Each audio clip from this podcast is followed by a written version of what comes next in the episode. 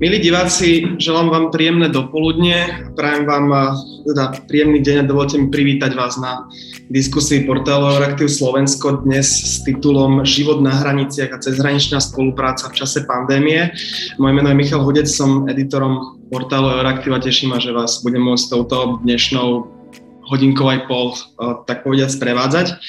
Um, ako som už naznačil, ako naznačuje aj titulok samotný, dnešnou témou je cezhraničná spolupráca a život na hraniciach v čase pandémie. Myslím, že nebudem veľmi preháňať, keď poviem, že práve prihraničné oblasti sú miesta, kde boli opatrenia v tej prvej, ale aj v tej druhej vlne cítiť asi najviac kým do jary 2020 eh, hranice pre bežných občanov v podstate neexistovali alebo nebolo, nebolo ich cítiť. V marci 2020 sa natvrdo zatvorili, čo pre mnohých ľudí znamenalo veľké obmedzenia alebo veľké zmeny životného štýlu a veľké obmedzenia.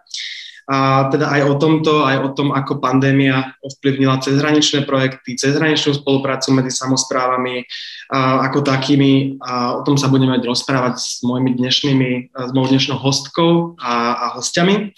A teším ma, že sú to hostia nadmieru povolaní. A medzi vami privítam pani predsedničku Žilinského samozprávneho kraja Eriku Jurinovú. Dobrý deň, pani Jurinová. Dobrý deň, pozdravujem. Ďakujem, že ste prijali pozvanie a pozvanie prijal aj primátor mesta Filiakovo Attila Agoč. Pekný deň. Dobrý deň, prajem všetkým. A Ministerstvo investícií, regionálneho rozvoja a informatizácie bude zastupovať pán Tomáš Sviatlovský, riaditeľ odboru riadenia a implementácie programov cez hraničnej spolupráce. Vítajte a ďakujem, že ste takisto prijali pozvanie. Ďakujem a prajem pekný deň všetkým zúčastneným. Ešte predtým, než začneme a vrhneme sa do diskusie, niekoľko technických e, informácií, ako som už naznačil, na diskusiu máme 90 minút, pôjdeme live. E, ja mám na úvod pre každého hostia pripravené dve otázky, potom otvoríme priestor na, pre otázky z publika a tie môžete klásť už teraz pomocou funkcionality Q&A, ktorú nájdete v pravo dole na lište. Ja vás prosím, aby ste otázky kladli. Iba tú diskusiu stribujem aj na Facebooku, ale z, z, z rôznych dôvodov ja nemám čas tie otázky pozerať, čiže prosím vás, aby ste ich kladli najmä sem. No a ja by som ešte na záver tohto úvodu rád poďakoval Európskemu výboru regiónov, vďaka ktorému táto diskusia môže prebehnúť. Výbor regionov je poradným orgánom Európskej komisie, ktorý združuje európske samozprávy doslova od Azorov až po Rumunsko. Ak vás jeho aktivity zaujímajú, tak určite navštívte ich stránku alebo aj portál Euraktiv, kde o, tom, kde o ňom často píšeme v sekcii regionálny rozvoj. Teraz už poďme k diskusii toľko na úvod. Pani Jurinová, by som, teda ako som povedal, začal s vami a začal by som tak všeobecnejšie. Aký, aký veľký zásah do života občanov priniesla, do života občanov najmä v pohraničí priniesla pandémia a bol rozdiel medzi tým vnímaním opatrení možno medzi obyvateľmi v prihraničí, vyhraničíte teda najmä s Českom a trochu s Polskom a možno vo vnútrozemí toho kraja. No, ďakujem pekne. No určite no, pandémia zasiahla oblasti a myslím si, že určite špeciálnejšie aj práve, práve oblasti Slovenska. My máme teda tú výhodu aj nevýhodu, ale vo väčšej miere to berem ako výhodu alebo pozitívne, pozitívnu správu, že susedíme s dvoma dôležitými partnermi Slovenska, zo severnej strany s Polskou republikou, zo západnej strany s Českom. A jednak tá spätosť s týmito územiami e, znamená, že existujú tam silné sociálne väzby, tým, že aj príbuzenstvo migrovalo, e, veľmi často sa chodilo za prácou, aj doteraz sa chodí za prácou do týchto prihraničných regiónov a to bol možno, že hlavný bod zlomu, kedy ľudia veľmi negatívne vnímali obmedzenia, ktoré im e, stiažovali prístup e, práve za účelom či už hospodárenia, hospodárskej oblasti alebo aj v tej sociálnej oblasti. Takže áno, pandémia veľmi ovplyvnila prihraničnú spoluprácu negatívnym spôsobom. Na druhej strane, keď si uvedomíme, že mm, my sa tu budeme baviť o, eh, o, o spolupráci v rámci regiónov, tak musím povedať, že práve aj vďaka aktivitám, ktoré, eh, ktorými riešime zapájanie prihraničných regiónov do eh, interregových programov, tak tá spolupráca nemohla utichnúť. Hej. Z pohľadu akoby Žilinského samozprávneho kraja a partnerov na opačnej strany sme boli vlastne aj nútení tú spoluprácu udržiavať naozaj na tej interaktívnej a aj online eh, forme diskusie. Eh, ešte keby som možno, že ktoré oblasti e, postihla práve pandémia, tak tým, že Žilinský kraj je v maximálnej miere zameraný nielen na hospodárskú oblasť, e, tu na Žilinský kraj je priemyselná, vo veľkej miere na malom území priemyselná oblasť, ale na druhej strane máme e, takmer 60% územia ako chráneného územia, čo dáva teda veľký predpoklad na rozvoj turizmu a cestovného ruchu. A práve táto oblasť bola veľmi zasiahnutá pandémiou koronavírusu. Viete, že na, na oblasť služieb je naviazané ich množstvo pracovných miest, takže vznikala druho, druho tri, teraz neviem správne, aby som povedala, ale proste, že akoby reťazenie reťazenie straty zamestnaní práve v službách, ktoré sú naviazané na cestovný ruch a rekreáciu. Tiež treba povedať, že potom v rámci uvoľnenia opatrení to bol aj, eh, aj možno, že to bola oblasť, ktorá sa najrychlejšie opäť spamätávala, ale máme teda extrémnu obavu, že ak by sa udiali nejaké veľké reštrikcie znova v oblasti, eh, alebo už sa v podstate aj v čiernych okresoch dejú, tak môže to mať veľmi neblahé dôsledky práve na, na, na rozvoj celého regiónu, ktorý je, znova pripomeniem, že vo veľkej miere závislý na cestovnom ruchu. Ďakujem veľmi pekne, pána Goč. E, podobná otázka na vás. E, možno pani Jurinová spomínala tie silné väzby s, s partnermi možno v Česku. Aké silné sú väzby Fiľakova na, na samozprávy, na Maďarsko samotné, na samozprávy na opačnej strane hranice a možno zhodujú sa tie oblasti, ktoré boli zasiahnuté v Žilinskom kraji aj s tými vašimi hlavnými problémami počas pandémie? Myslím si áno, že tie, tie hlavné oblasti sa shodujú, ale predsa máme dosť e, odlišnú situáciu. E, ten hraničný úsek medzi Maďarskom a Slovenskom je si najdlhší úsek slovenských hraníc. Na celom juhu sa to ťahá v podstate my sme zažívali aj s našimi obyvateľmi veľmi negatívne práve to obdobie prvotné, keď sa uzavreli hranice, tak sa na nás obracali ľudia, čo majú teraz robiť. E, naozaj tie kontakty sú každodenné, že niektorí študujú, hoci aj na stredných školách, gymnáziách, tu za hranicami, na univerzity sa chodí, e, z toho už vznikajú cezhraničné rodinné väzby a tam bolo naozaj ťažké. Ja som tam vníval predovšetkým negatívne komunikačnú rovinu, keď, sme, keď ľudia nevedeli, čo majú robiť, lebo sa to strašne menilo a nás sa pýtali. Aj mňa osobne atakovali niekedy aj v nedelu večer, že čo majú zajtra robiť. Mám ísť do práce, ako sa mám zariadiť, aké sú najnovšie predpisy a čo sa na mňa stiahuje.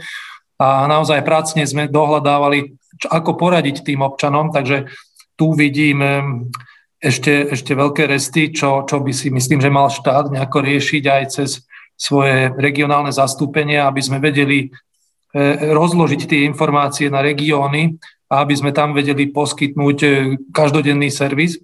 Takisto vidím rozdiel v tom napríklad, že u nás je to predsa aj, aj nejaký etnický zásah, by som povedal, že na juhu žijeme v maďarsko-slovenskej kontaktnej zóne medzi dvoma hranicami, medzi tou štátnou hranicou a medzi povedzme, že jazykovou hranicou a tu v podstate informácie zasahujú obyvateľstvo z dvoch strán. Jednak z mass médií zo Slovenska, ale aj z masmediálnej komunikácie z Maďarska. Vieme, že rôzne témy vníma e, súčasná maďarská vláda inak, napríklad Sputnik a podobne, alebo inak rozbehli propagandu na očkovanie a to všetko má vplyv aj na našich obyvateľov, lebo sledujú aj to, aj to a porovnávajú. Niekedy nie sú celkom v obraze teraz, čo počuli z maďarskej telky, z maďarských správ, čo zo slovenských. Takže my v podstate to riešime aj takýmto spôsobom. Keď boli hranice zavreté ešte na jar minulého roka, tak sme písali 11 primátori z juhu Slovenska, jednak premiérovi, vtedy ešte Matovičovi a aj dvom ministrom zahraničných vecí na Slovensku aj v Maďarsku, aby otvorili tie hranice, lebo život musí ísť ďalej. Možno ešte poviem, že vznikali rôzne také zaujímavé formy v súkromnom živote tých ľudí. Napríklad, keď sa predpísala tá podmienka, že do 30 kilometrov mohli chodiť pendleri a podobne, zároveň tí, čo sa vracali zo zahraničia aj z Maďarska, museli ísť do karantény, tak viacerí praktizovali to, že keď sa chceli so svojimi deťmi, ktorí, ktoré študovali v Maďarsku vo väčšej vzdialenosti, tak prešli cez hranice, sadli si na obed v nedalekom Šalgotariane a tam sa vedeli stretnúť. Alebo ehm, v, v prírodnom prostredí, napríklad pri hrade Šomoška, kde sa dalo prejsť cez hranice, cez zelené hranice, tam sa stretávali ľudia, takže naozaj to bolo ťažké a ľudia hľadali nejaké riešenia na to, ako žiť ďalej, ako takým normálnym spôsobom života. Samozrejme, aj my sme ťažko prezývali zásah do cestovného ruchu. Keď poviem, že na Filakovskom hrade, ktorá je národnou kultúrnou pamiatkou, ešte v 2019 predpandemickom roku sme mali 15 tisíc návštevníkov z Maďarska, čo bolo vyše 50% všetkých návštevníkov, tak v tomto roku je to už len 3400 e, ľudí a len 20% všetkých návštevníkov z Maďarska, takže to sú naozaj také veľmi vážne čísla. Takisto ako e, pani Jurinová povedala, pani predsednička, tak je to, je to zásah aj smerom do reštaurácií a ďalších služieb. Ďakujem pekne, pán. E, ešte predsa len jednu doplňujúcu otázku na vás. Vy ste spomínali tie rôzne oblasti, v ktorých sa možno maďarská komunikácia alebo komunikácia od maďarskej vlády a slovenskej vlády líšila. Spomenuli ste Sputnik. Uh, sú ešte nejaké, nejaké ďalšie príklady tohto? A ako sa to možno prejavilo potom na obyvateľoch? No ja si myslím, že oni, oni lepšie e, odkomunikovali potrebu očkovania sa, čo bolo u nás viac menej také zrelativizované e, aj, aj činnosťou opozície. U nich toto asi nenastalo. Zároveň ale musím povedať, že u nás je stále veľmi nízka zaočkovanosť, ale to asi nie je maďarsko-slovenská otázka, ale skôr otázka toho, že, že žijeme v periférnej oblasti a s hospodárskymi ťažkosťami, takže to je skôr otázka na skladbu obyvateľstva. My sme napríklad vo Filakove stále nedosiahli 40% preočkovanosť. Ale myslím si, že inde napríklad eh, na juhozápade Slovenska, na Žitnom ostrove a podobne, to malo pozitívny vplyv, že z Maďarska videli, že áno, treba sa očkovať, choďte, robte, to bude sloboda. Bolo to tam viac premielané a jednotnejšie ako u nás na Slovensku. Pani Jurinová sa, ak sa nemýlim, hlásila, kľudne povedzte a potom pôjdeme k ďalšej otázke. Ja by som tiež teda podporila to, čo hovoril pán primátor, čo sa týka očkovania. Celkovo, keď sa pozrieme na mapu Slovenska, tak môžeme povedať, že regióny všetky, ktoré sú prihraničné, majú naozaj tú mieru zaočkovania oveľa nižšiu. Teda práve Maďarsk, v Maďar, na maďarskej strane je to opačne, alebo v maďarskej na južnom Slovensku je to, je to opačne, tam naozaj sú regióny, ktoré sú viac zaočkované. Keď sme sa si my robili, najdlhšiu hranicu máme s Polskou republikou a keď sme sa v rámci ináč Interregového projektu poslednej výzvy, ktorá bola už zameraná na COVID, e, sme mali stretnutia s nemocnicami v oblasti Podhalia, čo je akoby náš naozaj spájajúci región, tak sme zistili, že my sme v podstate ešte relatívne vysoko za, zaočkovaní, aj keď v priemere Slovenska sme nižšie oproti podhalianskému regiónu, kde bola tá zaočkovanosť ešte pred mesiacom nejakých 10% Takže e, viete, že tá taká neochota na severnej e, časti hranici je naozaj spôsobená aj tou možno nedostatočnou komunikáciou aj poľskej e, vlády smerom k prihraničiu, poľskému prihraničiu. Takže naozaj tie silné väzby, že prepojenia rodín, ktoré stále fungujú medzi slovenskou a, poľskou stranou, tak podľa mňa aj to môže byť dôvod, že to, tá zaočkovanosť na severe Slovenska je takto nižšia. A spôsobuje nám to problémy. Tak ako v prvej vlne, v druhej vlne, aj teraz v tretej vlne.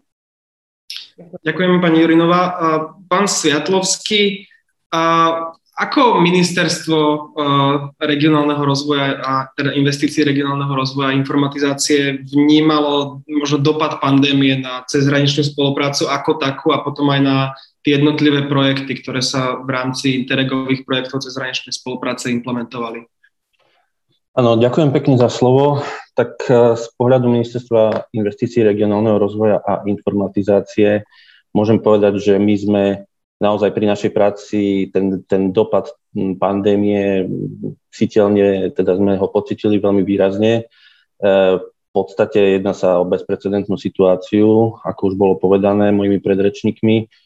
Mm, v rámci konkrétnych projektov cez hraničnej spolupráce, ktoré my ako, ako inštitúcia, ktorá zodpovedá za riadenie, e, teda implementujeme, mm, sme teda hneď na, na jar 2020 začali pociťovať e, problémy u našich príjimateľov, začali sme pociťovať to, že jednoducho dochádza k mm, odkladaniu aktivít, odkladaniu plánovaných aktivít, vzhľadom na to, že projekty cezhraničnej spolupráce Uh, sú do veľkej miery aj projekty takého softového charakteru, teda zamerané na široké spektrum tém v oblasti vzdelávania, v oblasti výmeny know-how, tra, uh, rôzne workshopy, uh, proste ten personálny kontakt tých, uh, v rámci týchto projektov a v rámci tých partnerstiev cezhraničných je vlastne jednou z kľúčových zložiek projektov cezhraničnej spolupráce.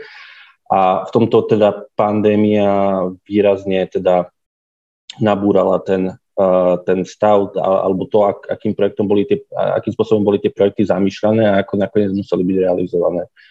Samozrejme, mnoho, eh, mnoho vecí sa presunulo do online priestoru, rôzne konferencie, rôzne, rôzne workshopy, webináre, semináre a vzdelávacie aktivity bolo nutné eh, presunúť, či už najprv odložiť, keďže tá situácia sa vyvíjala, teda nebolo zrejme, ako sa bude vyvíjať dnes už po roku si môžeme povedať, že, že plus minus už, už čo to vieme o vývoji tých kriviek pandemických, ale vtedy na začiatku fakt e, ešte nikto netušil, ako, ako to bude prebiehať. Čiže spočiatku to skôr vyzeralo v tom, že partneri sa snažili aktivity odložiť, posunúť na čas, keď sa teda m, tá situácia zlepší. V konečnom dôsledku e, boli sme konfrontovaní s tým, že teda situácia sa nezlepšovala, na, naopak zhoršovala a teda uh, tieto aktivity buď boli vypustené z projektov, čo teda bola veľká škoda, a projekty museli byť modifikované, my sme, my sme boli naozaj zahltení množstvom, množstvom žiadostí o zmenu, keďže projektový cyklus uh, má nejaké pravidlá, nejaké štandardy, uh, projekt je schválený s nejakým rozpočtom, s nejakými aktivitami a pokiaľ teda sa tie aktivity nemôžu realizovať alebo dochádza k nejakým problémom, tak je nutné absolvovať určitý administratívny proces, ktorý, hm, povedzme si na rovinu, nie je ani pre tých príjimateľov eh, jednoduchý. A v čase teda pandémie bolo aj zo strany uh, ministerstva od nás, aj zo strany iných uh, koordinačných orgánov prijaté tiež viacero opatrení na zjednodušenie tej komunikácie s príjimateľmi a snažili sme sa odbremeniť vlastne od tej takej klasickej byrokratickej podpisovej práce, by som povedal. Snažili sme sa akceptovať eh, čo, ne, čo najväčšej možnej miere online komunikáciu, a či už prostredníctvom monitorovacích systémov alebo prostredníctvom iných online kanálov. A snažili sme sa naozaj a, a, eh, primerane e, aplikovať predlženia lehôd, keďže bo, niektoré stanoviska, niektoré dokumentácie bolo obťažné získať pre tých príjimateľov, tak to aj paušálne vtedy ministerstvo urobilo generálny pardon na odpustenie lehôd, čiže e, zmeškaných lehôd. Čiže z tohto hľadiska áno, pandémia výrazne zasiahla do našej práce a prejavila sa vlastne v tých, v tých projektoch. Teda hovoril som najmä o tých softových aktivitách, ale samozrejme e, prejavila sa aj pri tých investičných aktivitách. Máme, máme projekty, kde, ktoré súčasťou je aj stavba nejakej e, infraštruktúry, investície na hranici, Napríklad na slovenskom-maďarskom pohraničí máme projekty zamerané na výstavbu mostných prepojení, takisto cestné prepojenia na Slovensko-Poľsku, Slovensko-Rakúsku aj Slovensko-Česku. A českej hranici tam tiež e, sme sa potýkali s problémami. E, vzhľadom na to, že išlo o aktivity priamo na hranici, tak samotný prechod tých, tých realizátorov, tých stav, stavbárov, keď to takto nazvem, cez hranice bol sprevádzaný komplikáciami, obracali sa na nás tým, že teda nevedia, či môžu vlastne prejsť na druhú stranu hranice e, a stavať. A tiež sme pocitovali určitú mieru, by som povedal, také nejednoznačnosti, nejednoznačnosti pravidel, ale e, v konečnom dôsledku všetko sa nejakým spôsobom postupne muselo adaptovať na tú situáciu No a v neposlednom rade aj, aj, aj teda práca u nás na ministerstve, tiež tie pracovné návyky a, a jednoducho ten výkon, výkon činnosti bol presunutý do, do priestorov home office, uh, priestorov online stretnutí, vzhľadom na to, že my zodpovedáme za implementáciu piatich programov cez hraničnej spolupráce na všetkých našich hraniciach. Teda na hranici s Ukrajinou je to ten specifický kvadrilaterálny program. E, Ukrajina, Rumunsko, Maďarsko, Slovensko, tak je nespočetne veľa stretnutí s programovými partnermi. Je, ko, jednak sa končí súčasné programové obdobie, jednak sa programuje ďalšie programové obdobie. Čiže m, snažili sme sa naozaj tú kontinuitu práce zachovať v čo najväčšej miere a myslím si, že uh, za ten za ten rok a vyše rok, e, čo teda tu máme pandémiu rok a pol, tak myslím si, že sme sa postupne s tým naučili s tým spôsobom žiť. Ale samozrejme, dopad, e, keď odpoviem teda na tú ústrednú otázku, aký bol dopad, tak dopad bol z, z, zjavný, výrazný a museli sme mu čeliť.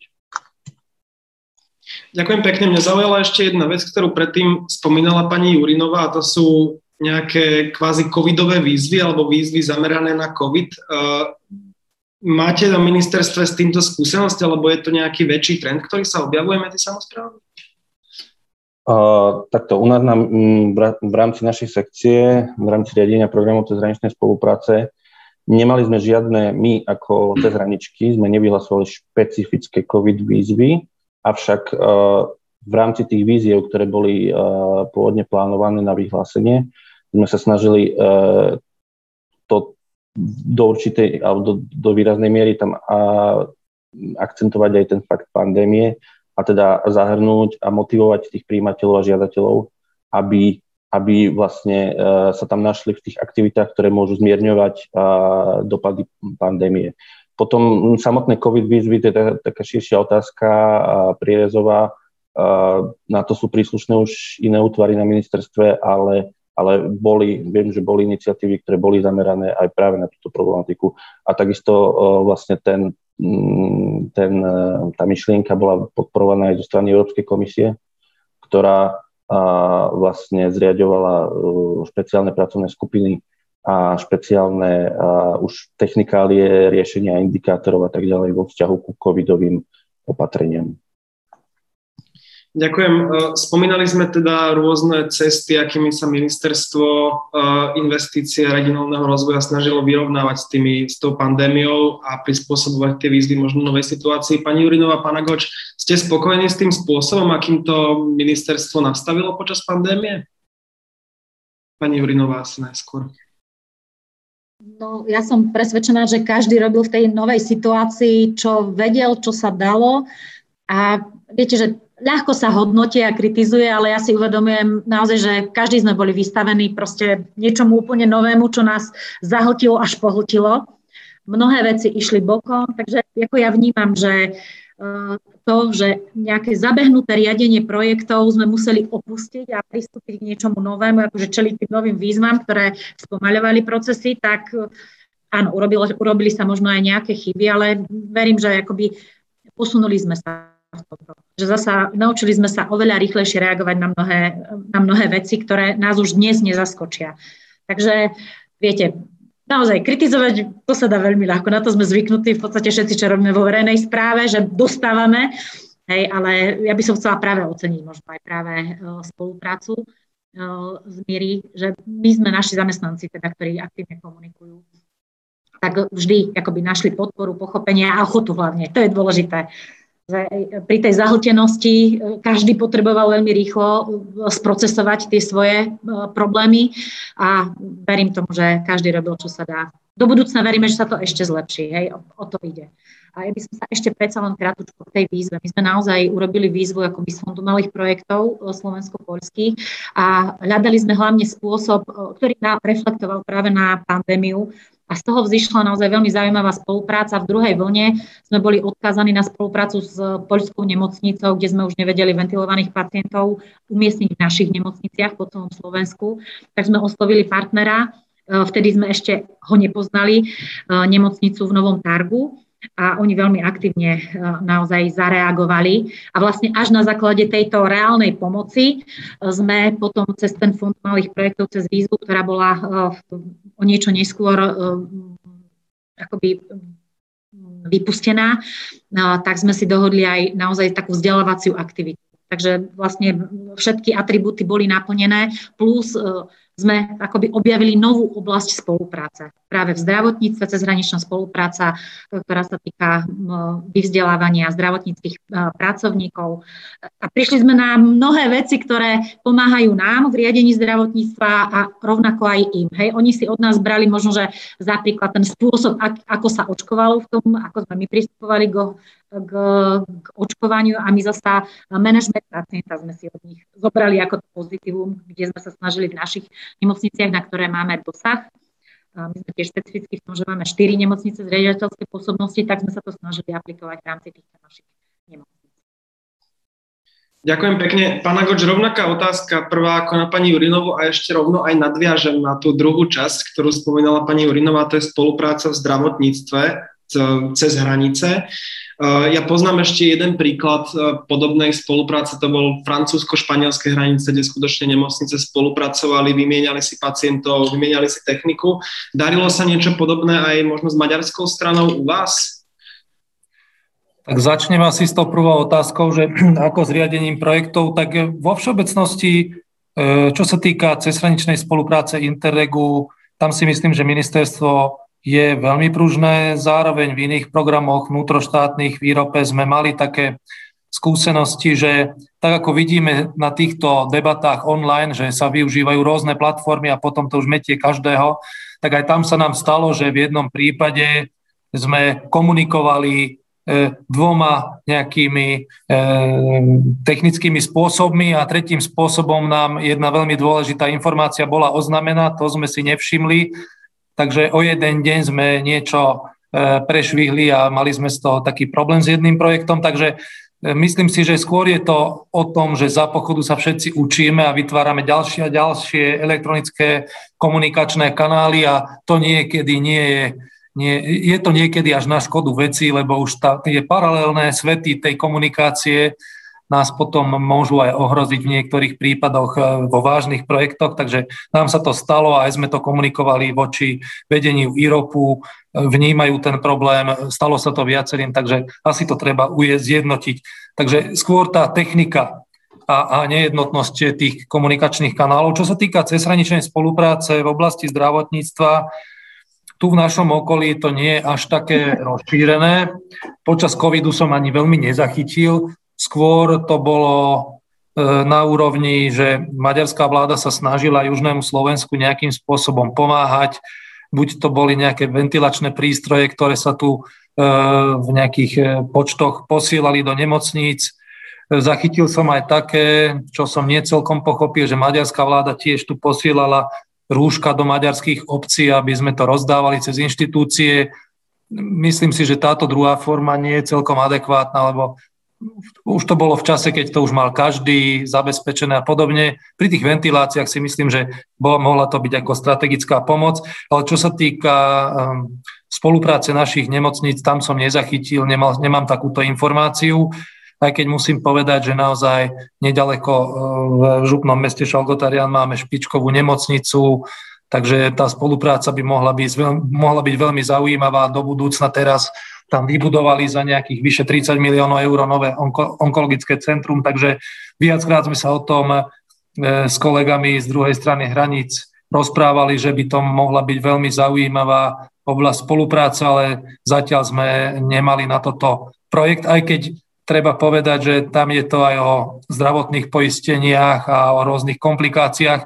Vidím, že, viem, že oveľa živšia spolupráca je napríklad na Pojiplí, v okrese Veľký Krtíž, do Balaša Ďarmackého, do Balaša Ďarmackej nemocnice teda doschodia ľudia, niekedy aj e, obchádzajú pravidlá, aby sa nejakým zákrokom dostali bližšie a do lepšej nemocnice. Takže toto je naozaj oblasť, ktorá ktorá by stála za to, ale treba to asi riešiť na, na vyššej úrovni, na úrovni európskej legislatívy, aby sa to mohlo využívať. Takisto chodíme s Filakova k niektorým špecialistom, ale ne, ne, netýka sa to vyslovene, že covidu, ale ku kožnému lekárovi napríklad viacerí chodia cez hranice, bo tam je dobrý špecialista na túto oblasť, takže prirodzene sa nejaká tá spolupráca aj tak vyvinie, ale na inštitucionálnej úrovni to musia byť prispôsobené aj, aj legislatívne predpisy, myslím si, že tam ďaleko ešte, tak ďaleko ešte nie sme celkom. V covide možno boli nejaké výnimky.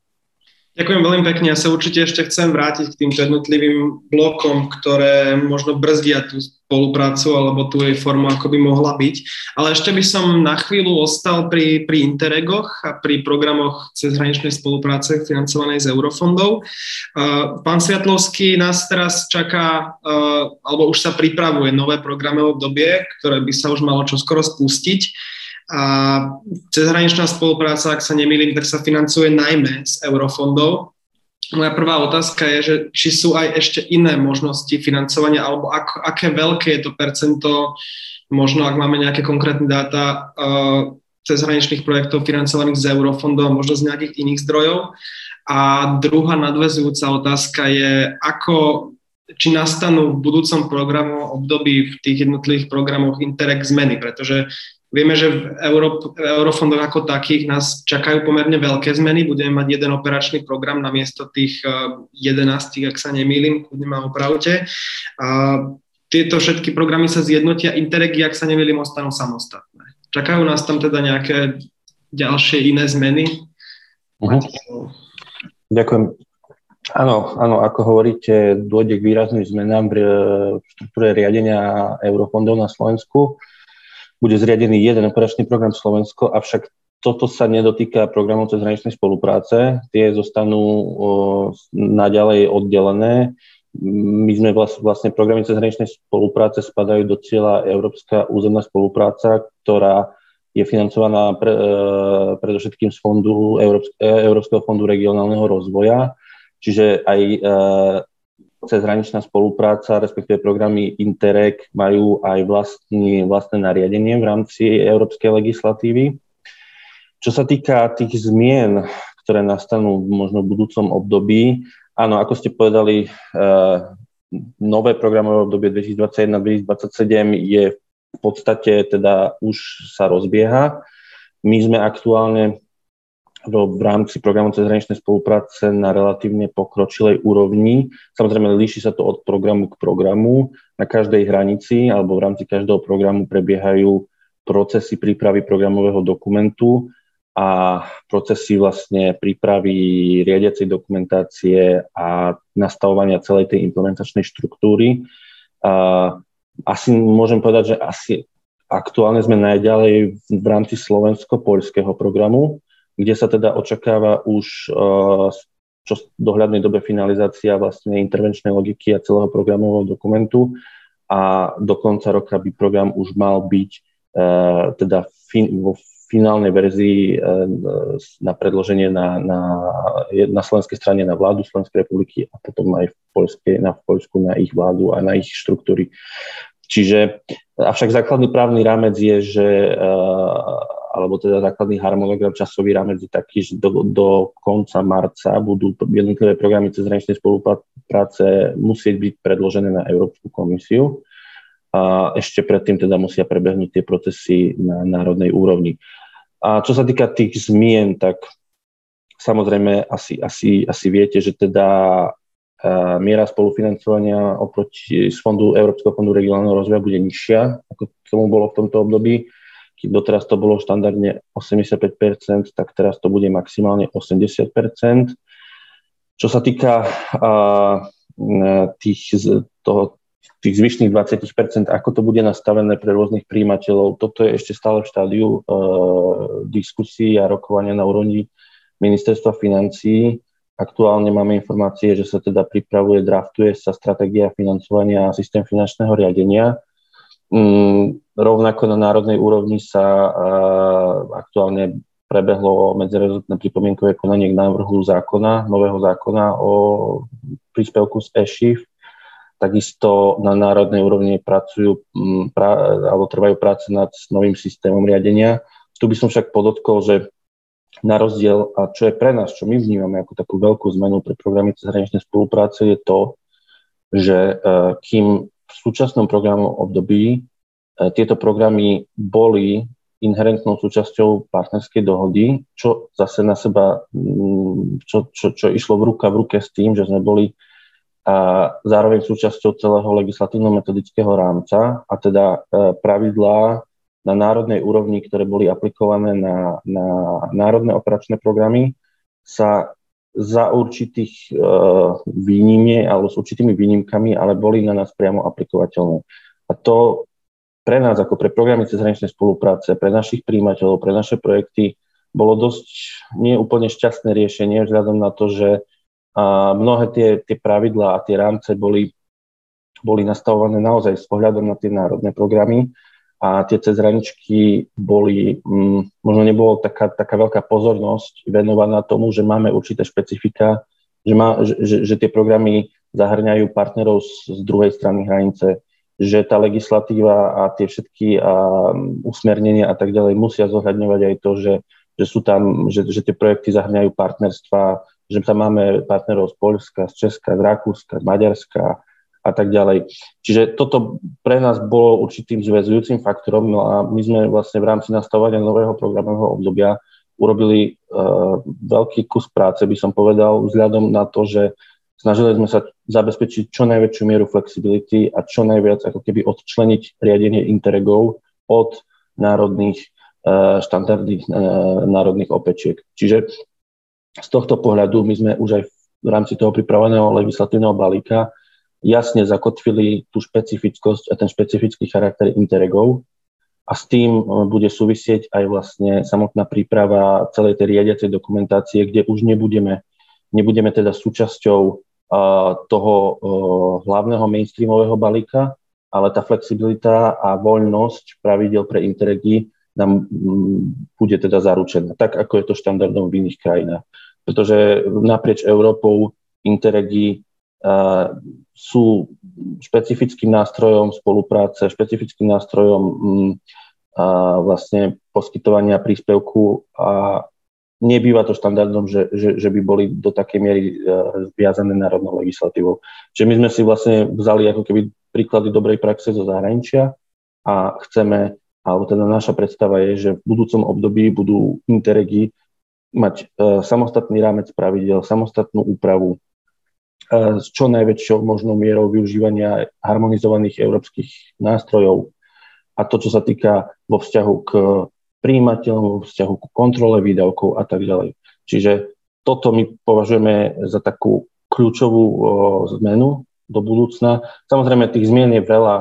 Nechcem teraz ísť do detailu, v čom všetkom nové, nové nariadenie je iné oproti bývalému, ale e, takto by som zhrnul a, a, asi ten náš mindset, to nastavenie, akým spôsobom chceme fungovať v tom, v tom ďalšom období. A robíme to preto, aby sme jednak zjednodušili zjednodušili prácu samozrejme aj u nás na ministerstve, ale v prvom rade chceme zjednodušovať a prí, m, prácu príjimateľom. Čiže e, vyvíjame úsilie, aby čo najväčšej možnej miere bolo možné využívať zjednodušované spôsoby vykazovania výdavkov, paušálne sadzby, lampsami, rôzne, proste chceme čo najväčšej miere možnej miere upustiť od tých zdlhavých administratívno-byrokratických kontrol, ktoré konečnom dôsledku spomaľujú procesy a nenapomáhajú tomu, aby tá implementácia bola, bola svižná a, a, a aby, aby, aby teda napredovala.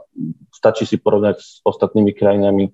My vidíme, myslím si, že všetci poznáme tie čísla, že na Slovensku a tá implementácia nejde, boh vie ako v porovnaní s inými, takže myslím si, že toto je taký, taká generálna mantra toho, ako má vyzerať budúce programové obdobie, čiže čo najviac zjednodušovať, čo najväčšia miera flexibility a to hlavne, teda ja môžem za, za môj odbor povedať, že predsa zraničky to je, to je naše kľúčové východisko.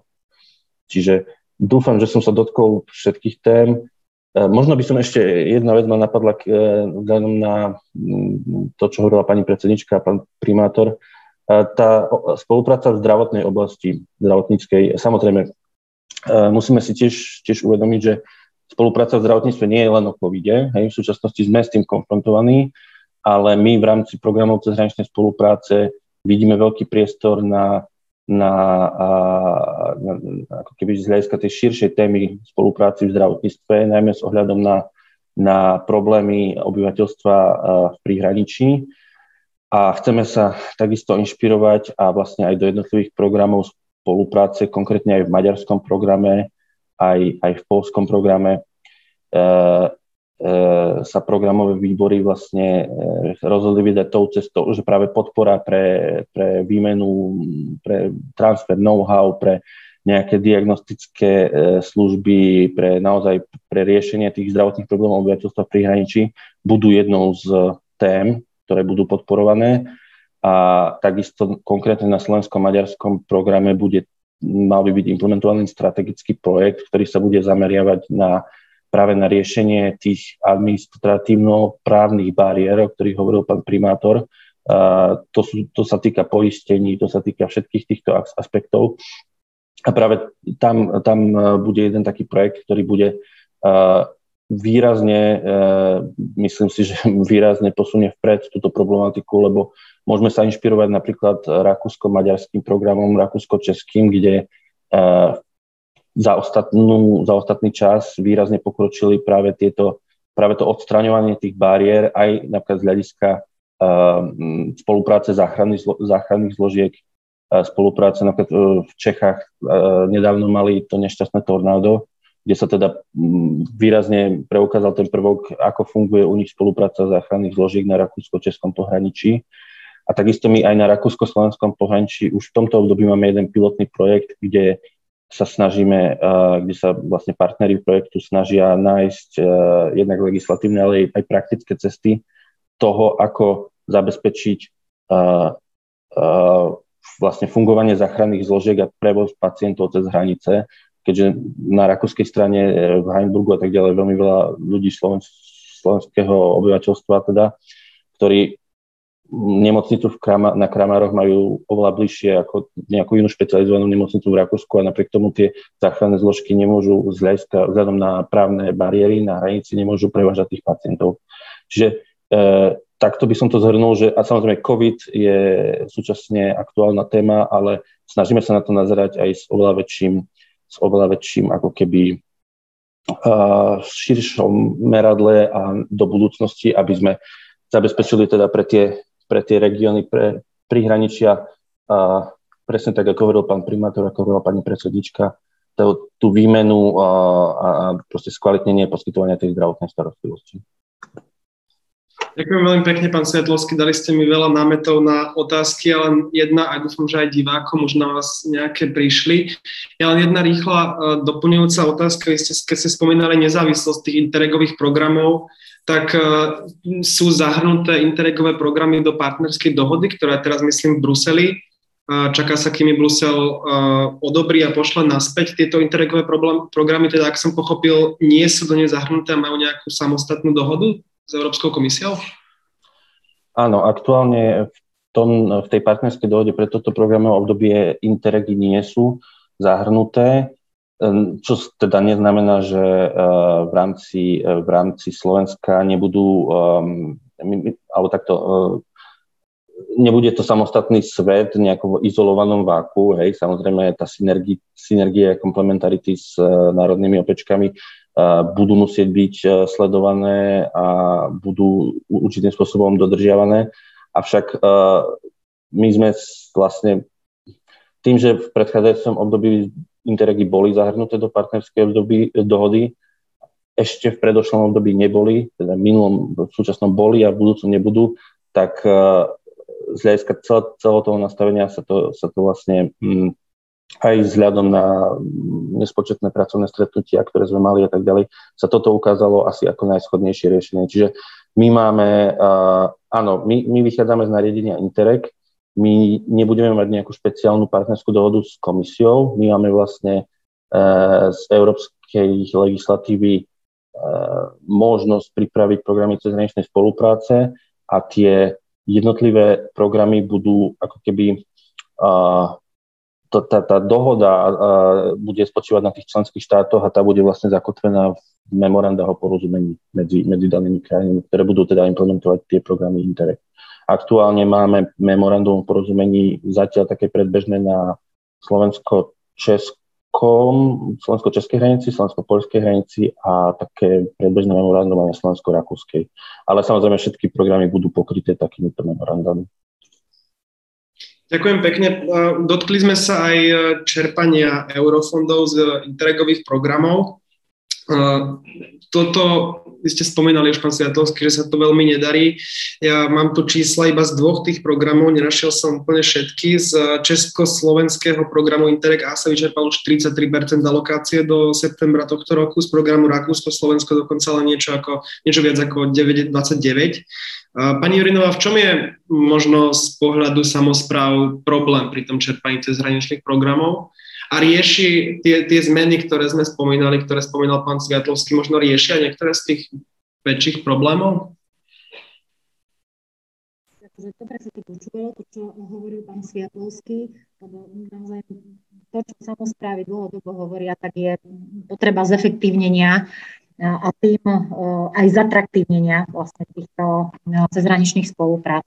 Ja musím povedať ale, že e, u nás akože tá spolupráca s, s teda malých projektov, e, ten e, vieme, že je vyčerpaný teda v tomto programovom období úplne. Aspoň ja mám teda také informácie, a možno, že áno, nie všetky implementácie ešte prebehli, ale celkovo, keď porovnáme fungovanie IROPu a Interregu, tak ja si myslím, že IROPacké projekty by si mohli brať príklad z fungovania Interregových eh, projektov alebo riadenia tých projektov. Eh, takže ja sa teším tomu, čo hovoril pán Svetlovský, že, že bude, bude, bude to akoby samostatná oblasť, ktorá bude mať možno ešte zjemňujúcejšie pravidlá. To, čo najviac brzdí čerpanie peňazí, z môjho pohľadu je legislatíva, ktorá je na Slovensku nastavená všetci teraz budeme e, očakávať, že aké zmeny nám prinesie zákon o verejnom obstarávaní, lebo to bolo dlho diskutované, že toto je taký zásadný problém pri čerpaní eurofondov alebo pri implementácii eurofondov. E, a to vidím ako takú alfu a omegu hej, toho, tých všetkých problémov, ktoré pri, e, pri, pri projektoch máme. Že keď, ak sa nám podarí odstrániť tie administratívne um, nuancy alebo poviem zbytočnosti, akože nechcem tým eh, naozaj, že nejako potierať dôležitosť kontrolných eh, systémov alebo kontrol, proste jednoducho kontroly, eh, tak verím, že tie, aj tie časové lehoty sa nám upravia do normálu, tak aby sme boli aspoň porovnateľní so svojimi partnermi. Ako, viete, naozaj to, to nie je klamstvo, keď povieme, že náš polský partner už má ukončené dielo, že proste už sa tešie, pozývajú nás na spúšťanie a my ledva čakáme na výsledok verejného obstarávania aj poslednej kontroly, alebo teraz už len jednej kontroly verejného obstarávania a ešte nemáme ani zmluvu podpísanú, ani nenastúpil teda ten zhotoviteľ priamo do programu. Takže to sú tie najväčšie obmedzenia a potom, ak bude zahrňať ešte, ešte to poviem, že ako vnímame aj veľmi pozitívne, že naši zamestnanci, ktorí sú súčasťou tých pracovných uh, skupín, ktoré pripravujú uh, tie propozície čerpania, uh, tak vnímajú tiež naozaj snahu o zefektívnenie tých procesov. Hej, len tak, že keď, čo som navnímala, mimo toho, aby som bola podrobne informovaná o tých pracovných skupinách, tak viem, že porovnanie len tých e, informačných systémov, že na polskej strane, neviem, ako sa volá ten informačný systém, ale proste, že ako zadajú jednu nejakú, proste nejaký údaj, tak automaticky sa im preklopí do všetkých, do všetkých e, dokumentov na našej strane v rámci toho ITMS ich musia prácne doplňať. Um, ja neviem, alebo polský systém dokáže, nepustí vám, nepustí vám tú prihlášku alebo tú neviem čo. E, ďalej, ak máte vy, vyplnený chybný údaj. No na našej strane môžete mať všetko vyplnené chybne, hej, ale proste ten systém to zoberie až následne e, sa dopracovávate k tomu, že čo bolo zlé a prečo sa a zase zbytočne nám uniká čas aj, aj energia a priznáme si aj ochota e, tých, ktorí chcú podávať projekt. Ja musím ešte, ešte možno, že poviem, že máme jednu oblasť, kde eh, tí starostovia, primátori reagujú spôsobom, že že toľko starostí s tými e, eurofondovými projektami máme, že radšej sa už ani nebudeme hlásiť. Hej. Že oni sami vnímajú, že, že radšej si to ako uťapkajú v rámci obce, hej, nebudú to mať možno, že tak honosne, kvalitne, alebo tak extrémne dobre urobené, vybudované, ale nie, nie sú ochotní prebrať tú, to bremeno náročného administratívneho procesu plus verejné obstarávanie. Takže ja najväčšie výzvy vidím naozaj v tom zjednodušení, o ktorom rozpráva pán Sviat, Sviatlovský a tej slovenskej legislatíve, ktorá neviem, čo vám prinesie. My len dúfame, že to, ja som ešte nemám ten zákon nejak naštudovaný, ale verím, že nejaké e, zlepšenia e, prinesie, aj keď mám obavu, že asi to, čo e, väčšina Slovenska požadovala, myslím, väčšina samozpráv do toho premietnutá ne, nebude. A, ale zasa vravím, že uvedomujem si, že Slovensko je špecialista v obchádzaní všetkých predpisov a naozaj, že necháme jednu malú škulinku otvorenú a veľakrát sa stalo a vlastne preto aj ten zákon bol nastavený extrémne tvrdo. Veľakrát sa stalo, že proste našli sa spôsoby ako oby systém, zneužiť systém a podobne. Ale zasa robme tak, aby sme nevylievali z e, vaničkou s vodou aj dieťa, Hej, tak preto naozaj všetko by to malo byť merané na mikrováhach, aby, aby sme si nerobili sami sebe zle. Lebo teraz, keď si myslíme všetci, že blíži sa nám jún 2023 a všetci máme v očiach paniku, že či stihneme tie veľké projekty, každý za svoju správu, samozprávu zrealizovať. No a možno, že ešte e, by som sa krátko dotkla aj oblasti spolupráce, ako naozaj my ten Interreg e, e, stále berieme, aj keď sa tešíme všetkým zlepšeniam, ktoré prídu ako veľmi prúžny systém v porovnaní s tým, ako fungujú iné eurofondové výzvy alebo tie čerpania z iných programov. Takže veríme, že teda aj ďalej budeme vedieť e, realizovať tie veci, ktoré sa nám e, práve v prihraničí oplatili investovať do rekonštrukcie ciest. Bohužiaľ je to, ja viem, že pre Európsku komisiu je to téma, že, že veď sme už mali dosť času, ale bohužiaľ situácia je taká, aká je, že stále tá infraštruktúra e, nie je dostatočne opravená, stále, stále máme kopu mostov, ktoré, ktoré čakajú na spadnutia, radi by sme ich pred, predísť aj práve e, pomocou takýchto projektov. Veľmi aktívne e, využívame e, programy, ktoré sa týkajú rozvoja prírodného kultúrneho dedictva. Tam musíme povedať, že tam to je asi naša taká najsilnejšia oblasť, že z týchto zdrojov sa nám podarilo zrealizovať veľmi veľa pekných projektov, či už na Budatinskom hrade. Viete, že keď e, pozdvihnete z popola e, hospodárskú budovu, ktorá, ktorá naozaj v areáli hradu úplne chátrala, nemala žiadne využitie a teraz vidíte, aká krásna expozícia drotárskeho umenia, čo má naozaj e, zmysel z pohľadu, ako bolo zamerané naše územie v dávnejších časoch tak si poviete, že áno, že perfektný príklad ako dobrej praxe, ako využiť e, práve financie e, z prihraničných e, projektov. Je dôležité naozaj mať aj na druhej strane partnera, ktorý aktívne pomáha s vyhľadávaním partnerov. To je veľmi dôležité.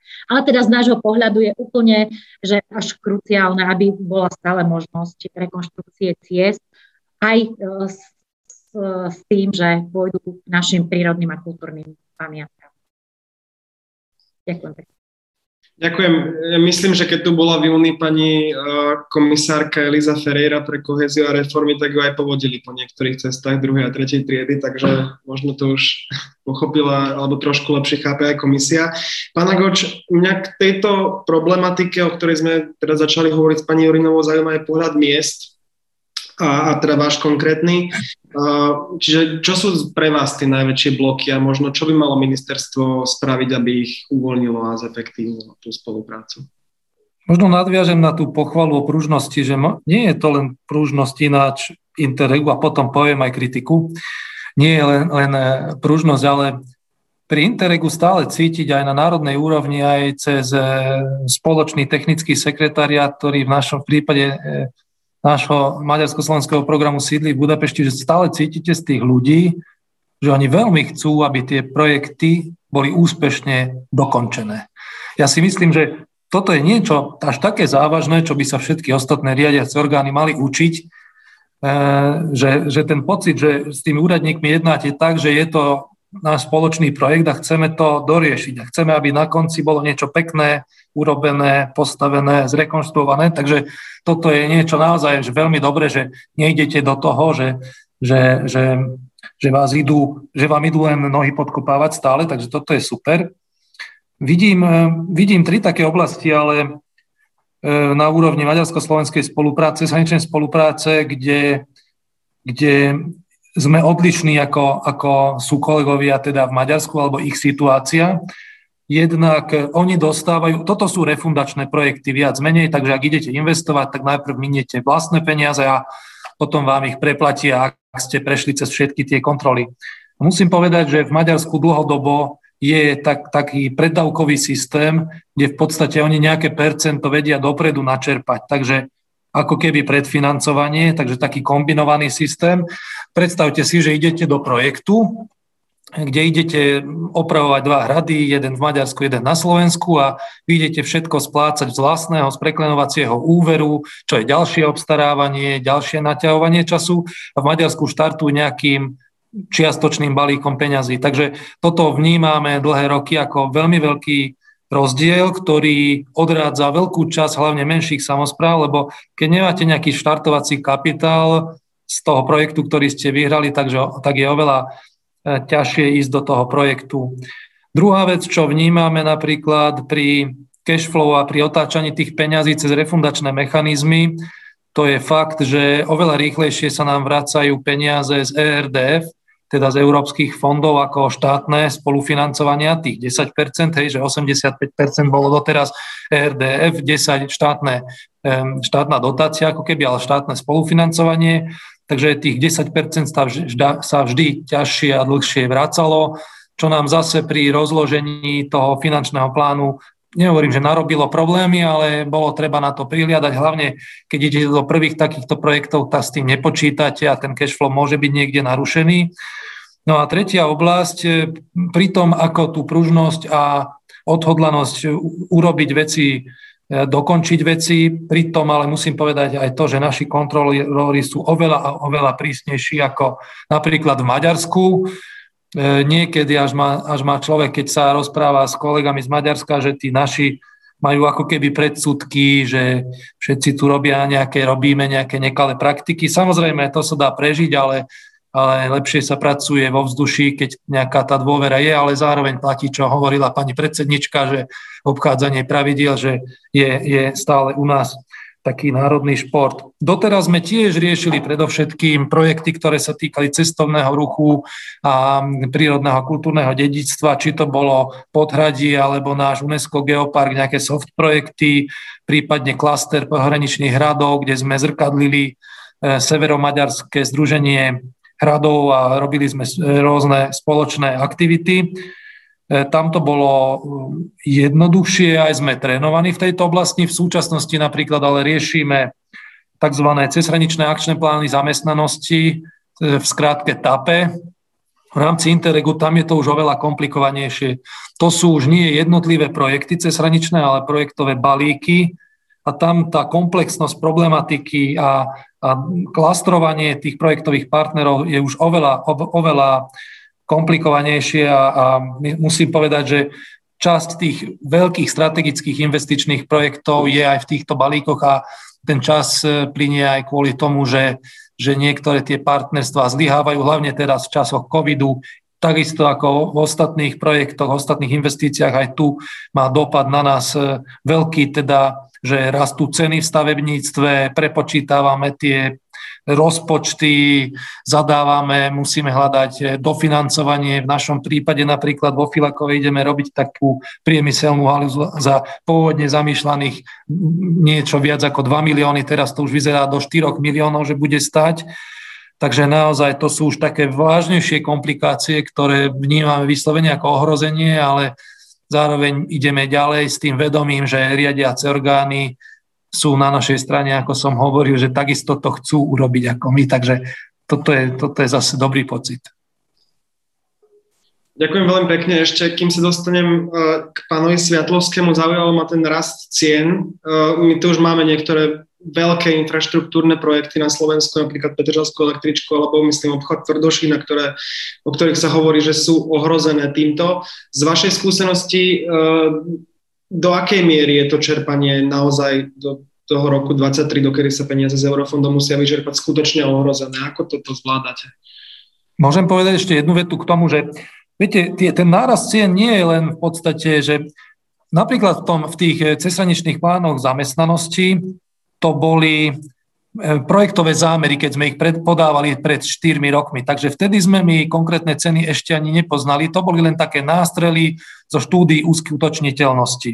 Do toho ešte prišiel COVID a ešte narástli ceny, takže niečo sa zamýšľalo pred 4 rokmi, nie celkom aj trafili projektanti, potom ešte narástli ceny a to prinieslo v našom prípade to zdvojnásobenie ceny, takže to ide už aj z tej komplexnosti a komplikovanosti tých projektových balíkov, v týchto prípadoch to sú projektové balíky okolo 5 miliónov eur, kde sa združujú v tom samozprávy, malí a strední podnikatelia, stredné školy, e, rôzne NGO, takže naozaj je tam veľká komplexita a na začiatku sme robili len také odhady, že čo asi budeme robiť a za koľko a dnes sme sa dopracovali napríklad v tom našom prípade k dvojnásobnej cene, takže to nie je len čisto nárast, E, súvisiaci s tou hospodárskou situáciou, ktorá tu vznikla po covide, ale v podstate aj ten, ten dlhý časový harmonogram, ako, ako to bolo vymyslené, nastavené, takže aj s tým sa muselo samozrejme rátať. My ideme do rizika, ale myslíme si, že stále je to vynikajúca šanca pre našu samozprávu, takže aby sme vedeli, že to nie je len čisto COVID a nárast. Ďakujem pekne. Pán Svetlovský, na vás tu prišla konkrétna otázka, ale ešte kým ju položím, tak eh, reflektuje ministerstvo eh, nejakým spôsobom ten nárast cien a možno to ohrozenie niektorých projektov, neviem, či práve v cezhraničných projektoch, asi je to skôr problém v programe integrovaná infraštruktúra alebo v niektorých iných, ale máte aj vy s týmto skúsenosť? Áno, mm, tak nárast cien v stavebníctve je, je horizontálny problém aj naprieč eh, všetkými programami.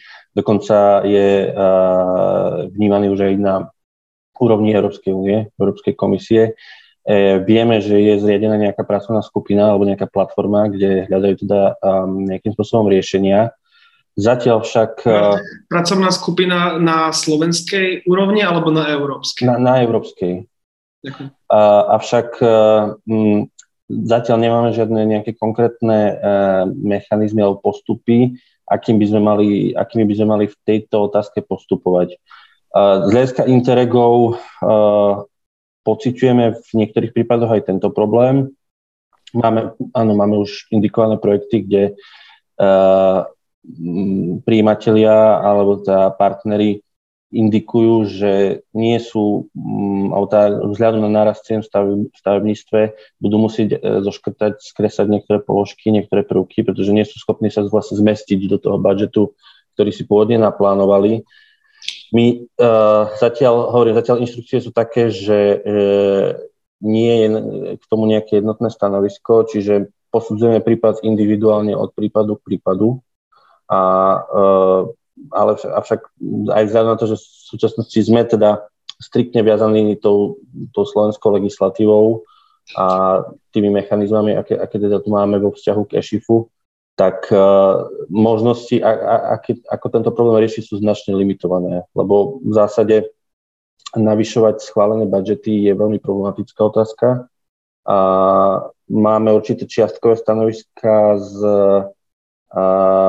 iných orgánov, kde na, sa snažia k tomu pristupovať prostredníctvom inštitútu Vis Major a tak ďalej.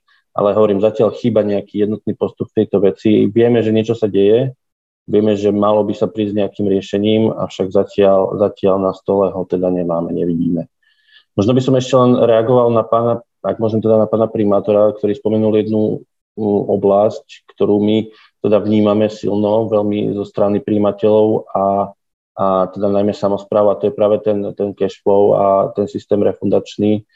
A presne ako hovoril pán primátor, na slovenskej strane fungujeme výlučne refundačným systémom. Vieme o tom, že v iných krajinách e, majú aj pre Interregi nejaké iné zálohové schémy. My sa snažíme, my túto e, požiadavku počujeme, my ju vnímame veľmi v podstate na každých stretnutiach príprave nových programov a my ju aj tlmočíme a akcentujeme nášmu ministerstvu financí, lebo toto nie je rozhodnutie len v kompetencii našej sekcie alebo naši, nás ako riadiacich alebo národných orgánov. Toto je v zásade v, v kompetencii ministerstva financí, avšak my robíme naozaj, snažíme sa prísť na to, ako, akým spôsobom zaviesť aj tento prvok zálohového financovania pre slovenských príjimateľov. Čiže môžem potvrdiť, že sa na tom, diskutuje sa o tom, pracuje sa na tom, avšak e, finálne rozhodnutie nie je len, nie je len na nás. Ďakujeme ešte teda konkrétna otázka e, na vás, ktorá sa týka monitorovacieho informačného systému. E, konkrétne, konkrétnym príkladom je monitorovací systém pre, pro, v programe Interact, ktorý však je ak je to otázka správne položená, tak uh, Interreg neplánujú využívať, aký systém budete ako riadiaci orgán uh, používať? Áno, otázka monitorovacieho systému je dlhodobá, by som povedal, záležitosť, ktorú riešime uh, v zásade naprieč, celého, naprieč celým týmto programovým obdobím a samozrejme aj do budúcna. Presne ako ste povedali, my sme riadiacim orgánom v dvoch programoch, teda pre Slovensko-Českom a Slovensko-Rakúskom pre súčasné obdobie. To je vlastne aj ten dôvod, prečo ste, eh, keď ste spomínali tie čísla čerpania, že ste sa dopracovali asi iba k týmto dvom, lebo tie ostatné programy sú riadené vlastne riadiacimi orgánmi v zahraničí, teda vo Varšave a Budapešti. No a tie, tie, tie, tie programy maďarský a poľský a potom ten ukrajinsko-maďarsko-rumunský, tam sa vlastne používajú informačné systémy, ktoré používajú tie dané krajiny. Čiže to, to spomínala aj pani predsednička, že Poliaci majú svoj monitorovací systém, takisto na maďarskej strane máme svoj. Faktom je, že Interact, program Interact, ktorý vlastne uh, poskytuje taký support pre všetky Interact programy naprieč Európou, vyvíja eh, vlast, alebo vyvíja svoj systém, eh, monitorovací systém IMS, alebo v novom období sa to volá GEMS, ako Joint in eh, Electronic Monitoring System, s tým, že je to systém, ktorý má byť práve určený pre programy cezhraničnej spolupráce. My sme túto otázku, či, či bude možné v podmienkach ta, Slovenskej republiky, tam, kde sme riadiaci orgán, používať tento systém, aktívne komunikovali s príslušnými orgánmi, s ministerstvom financí, s, potom u nás s centrálnym koordinačným orgánom ako gestorom ITMS, Slovenského monitorovacieho systému. A po mnohých, mnohých stretnutiach, po mnohých analýzach sa teda dospelo k názoru, že nie uh, vzhľadom na to, ako, ako funguje účtovníctvo štátneho rozpočtu, ako funguje účtovníctvo fondov na Slovensku, aké sú tam tie všetky úskalia tých technických riešení. Uh, jednoducho používanie toho európskeho systému zatiaľ, tak ako sú nastavené tie, tie informačné toky v rámci štátneho rozpočtu, štátnej pokladnice, nie je zatiaľ úplne mm, kompatibilné. Čiže budeme uh, na slovensko-českom a slovensko-rakúskom programe pokračovať v systéme ITMS. Avšak ten systém bude značne prekopaný. My sme členmi pracovnej skupiny, ktorá uh, aktívne pripravuje. Uh, možno poviem taký najväčší rozdiel. Uh, súčasne, v súčasnosti ten systém ITMS má pevnú kostru.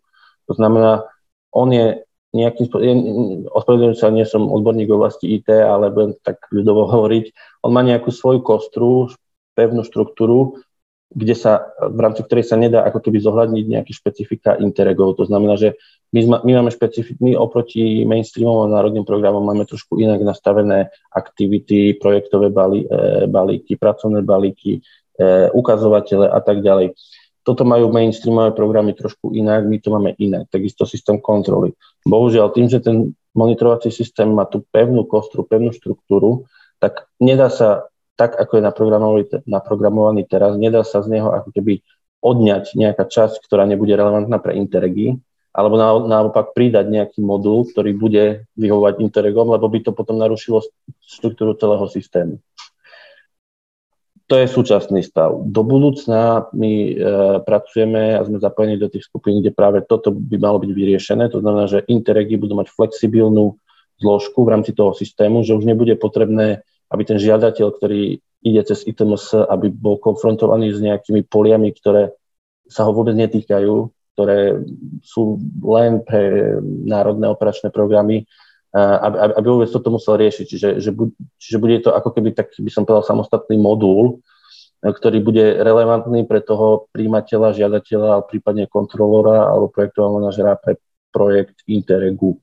Čiže opäť je to vlastne súvisí to aj s tým, čo som hovoril predtým, s tou snahou zabezpečiť čo najväčšiu mieru flexibility a, a vymaniť sa ako keby z toho, z tej, z toho zviazania, z, tej, z tých väzieb na, na národné e, operačné programy a na národnú, národný legislatívno-metodický rámec.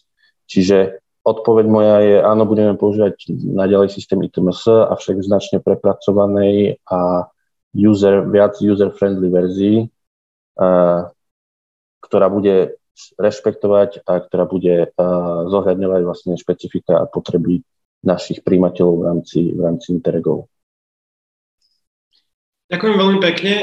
Zaznelo tu toho pomerne veľa môžete kľudne na seba aj reagovať v ďalšom kole. Ja mám ale ďalšiu otázku, ktorá sa týka ešte stále Interregov, ale tentokrát tých kategórií B a C, čo sú e, B, ak to správne vysvetlím, potom ak niekto opravte sú pre širšie regióny, C pre spoluprácu regiónov na pan, kvázi paneurópskej úrovni, alebo kde sú zapojené všetky členské štáty. E, Slovenská spoločnosť pre zahraničnú politiku SFP nedávno vypracovala analýzu, ktorá hovorí, že tie slovenské samozprávy využívajú najmä tie Ačka, tie Bčka a Cčka sú na tom, na tom horšie. E, čiže ako máte, toto je otázka asi na vás všetkých, ako máte skúsenosť s tými Bčkami a Cčkami, pani Jurinová?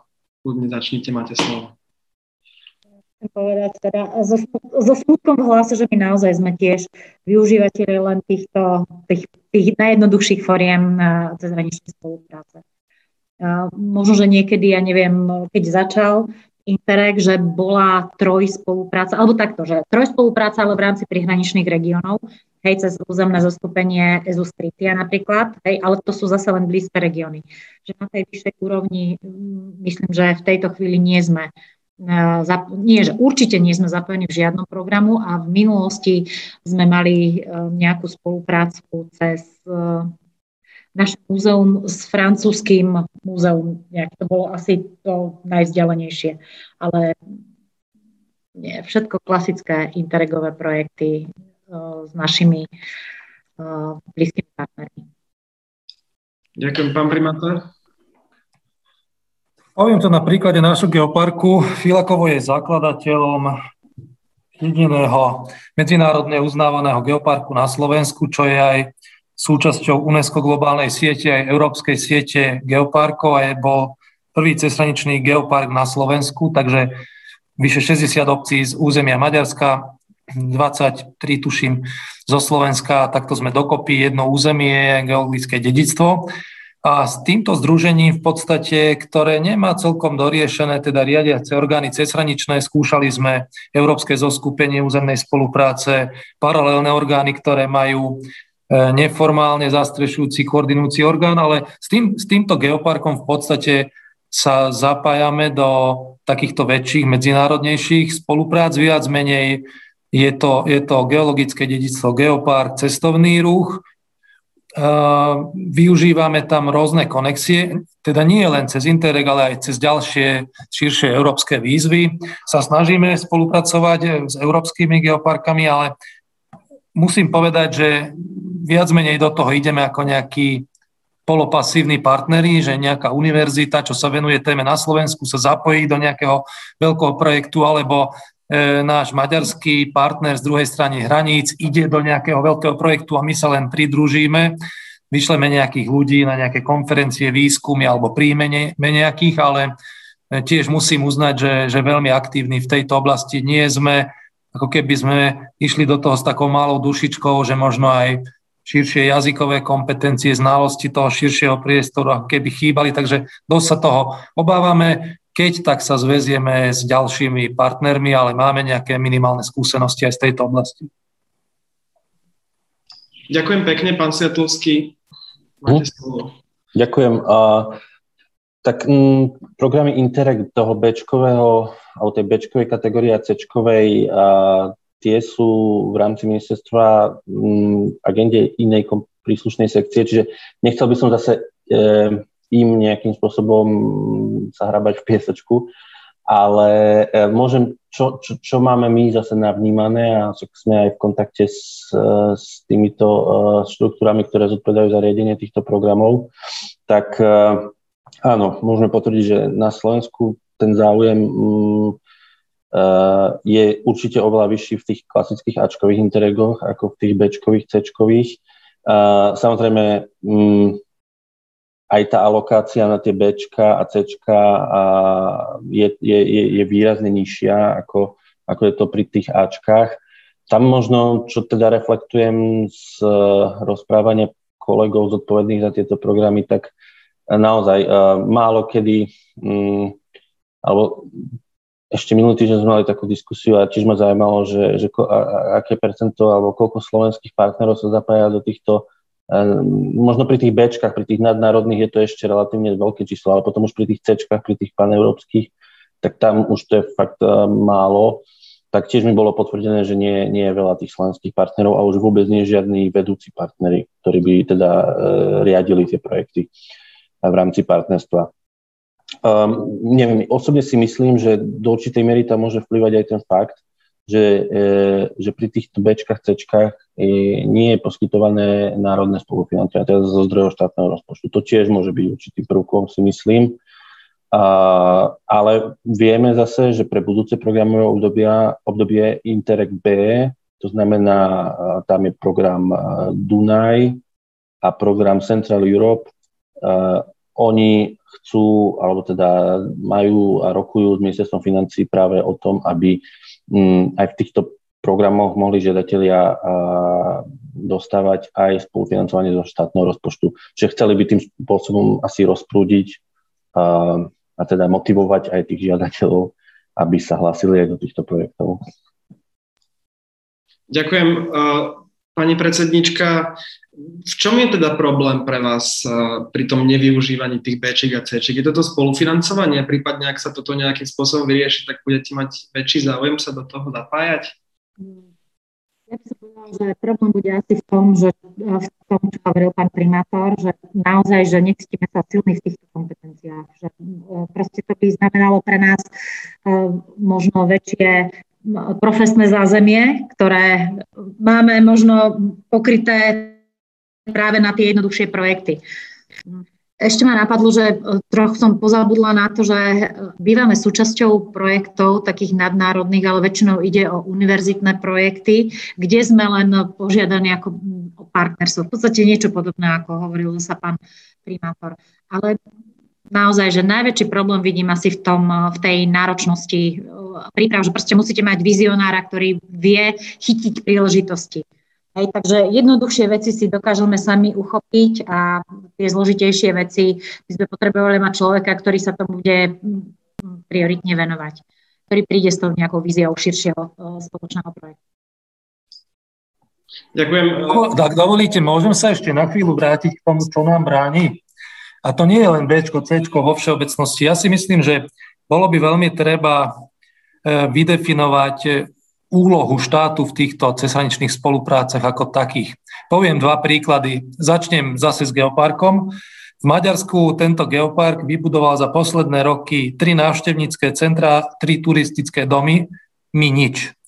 A to je nielen preto, že na druhej strane je župné mesto, ale aj preto, že sa tam angažuje do, do agendy aj štát cez maďarské štátne lesy a cez maďarskú štátnu ochranu prírody, ktorí tiež podávajú rôzne e, projekty cezhraničné, vnútroštátne a je to na konci dňa synergia.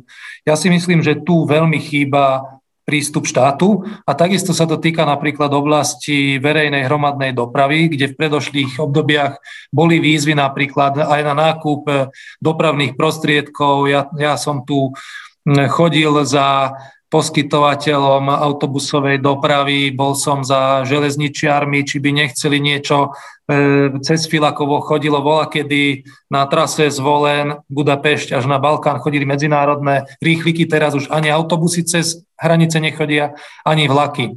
Odpovedou bolo, že áno, vnímajú tie výzvy, že by sa dalo nakúpiť niečo rozvinúť, ale zároveň je otázka, kto udrží tie novo odštartované spojenia, lebo udržateľnosť je tam minimálna. Nestačí nakúpiť autobus, Eh, ak musíte udržať ten projekt 5 rokov, tak je to čistá strata. A tu si myslím, že by mal vstupovať štát oveľa vážnejšie do celej problematiky a postaviť, eh, postaviť to na tomto áno, nejaká spoločnosť, ak chce ísť do Interregu a nakúpi si a nie, do niečoho sa zaviaže, tak my mu ešte pomôžeme, aby tú linku vedel vôbec prevádzkovať a udržať ten projekt.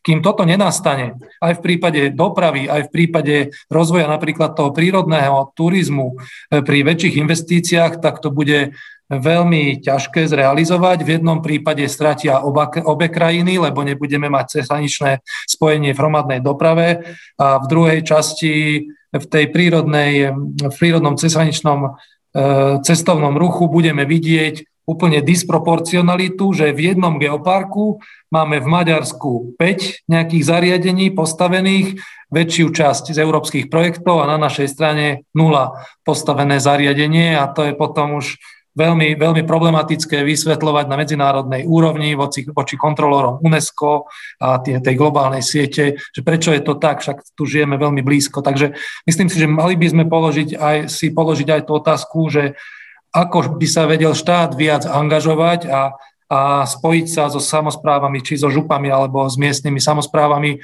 Bolo by to veľmi osožné do budúcna a myslím si, že by to vedelo dať na úplne iný level tú spoluprácu. Ďakujem veľmi pekne, pán Sviatlovský. Bola tu konkrétna výzva na, na štát. Aký je váš pohľad alebo pohľad ministerstva na túto problém? Možno mňa konkrétne zaujíma tá problematika dopravy a cezhraničných služieb v oblasti dopravy. Áno, ďakujem. No, z hľadiska cezhraničiek a programu cezhraničnej spolupráce musím potvrdiť aj to, čo spomínal pán primátor. Naozaj tá udržateľnosť tých dopravných riešení, napríklad tých autobusových alebo vlakových spojení, je, je naozaj kritickou otázkou. Máme, mali sme konkrétne na slovenskom-maďarskom programe ešte z minulého programového obdobia projekt autobusu z Bratislavy do Rajky, ktorý teda ne, neudržal, neustal to obdobie udržateľnosti a vzhľadom na ekonomickú nerentabilitu bol zrušený. Podobný osud vlastne postihol aj linku do Heinburgu, ktorá, pokiaľ mám teda aktuálne informácie, tak aktuálne budú týždeň by mala byť úplne zrušená, čo teda už vyvoláva aj nejakú nevôľu uh, na strane obyvateľstva uh, v Rakúsku. Ale áno, čo sa týka angažovania štátu do týchto, do týchto vecí, ja tam vidím priestor, ale opäť nechcem, nechcem teraz hovoriť za kolegov z OP Slovensko a, a z národných nejakých uh, programov, ale naozaj vidím tam ten priestor toho, um, tej viacej takej toho teritoriálneho prístupu, aj toho, čo vlastne komisia, aké má, aký má pohľad na nasledujúce programové obdobie, ona zdôrazňuje celý čas tú tematickú, geografickú, teritoriálnu koncentráciu. Myslím si, že OP Slovensko sa rozhodlo do určitej miery vydať touto cestou. Vieme o tom, že budú zriadované na úrovni regionov rady partnerstiev, ktoré budú nejakým spôsobom kreovať a dbať na to, aby tie projekty, ktoré budú schváľované e, jednak z OP Slovensko, ale aj s nejakou synergickou a komplementárnou nadväznosťou aj na cezhraničky, aby, aby zapadali do nejakého širšieho teritoriálneho e, rámca nejaké integrovanej stratégie. Opäť, uh, opäť Slovensko uh, idú, idú zriadovať, ja to poviem, použijem našu terminológiu, sekretariáty na úrovni regiónov, ktoré majú byť práve bližšie, bližšie k regiónom, bližšie k príjimateľom, k žiadateľom, k samozprávam. Uh, my toto považujeme za, my, my toto na cezhraničkách máme v podstate dlhé roky. Hej tak už spomínal pán primátor, že na slovenskom-maďarskom programe je sekretariat v Budapešti, na slovensko-poľskom je v Krakove, slovensko-českom máme tu v Bratislave, slovensko-rakúsky máme rozdelený aj v Bratislave, aj vo Viedni. A my tento model práve tých sekretariátov, ktoré sú tam pre tých príjimateľov, ktoré im poskytujú aktívny support, ktorý, ktorý, uh, ku ktorým chodia konzultovať príjimateľia tie svoje projekty, projektové nápady ešte len, hej. Čiže To nie je, že my nefungujeme na cezhraničkách štýlom, že mm, že, že nám príde zrazu žiadosť, ako áno, môže nám žiadateľ podať žiadosť, o ktorej sme v živote predtým nepočuli a vidíme ju prvýkrát na stole a teraz ju ideme posudzovať, hodnotiť, ale vo väčšine prípadov sú to veci, ktoré sú istým spôsobom konzultované, ktoré mm,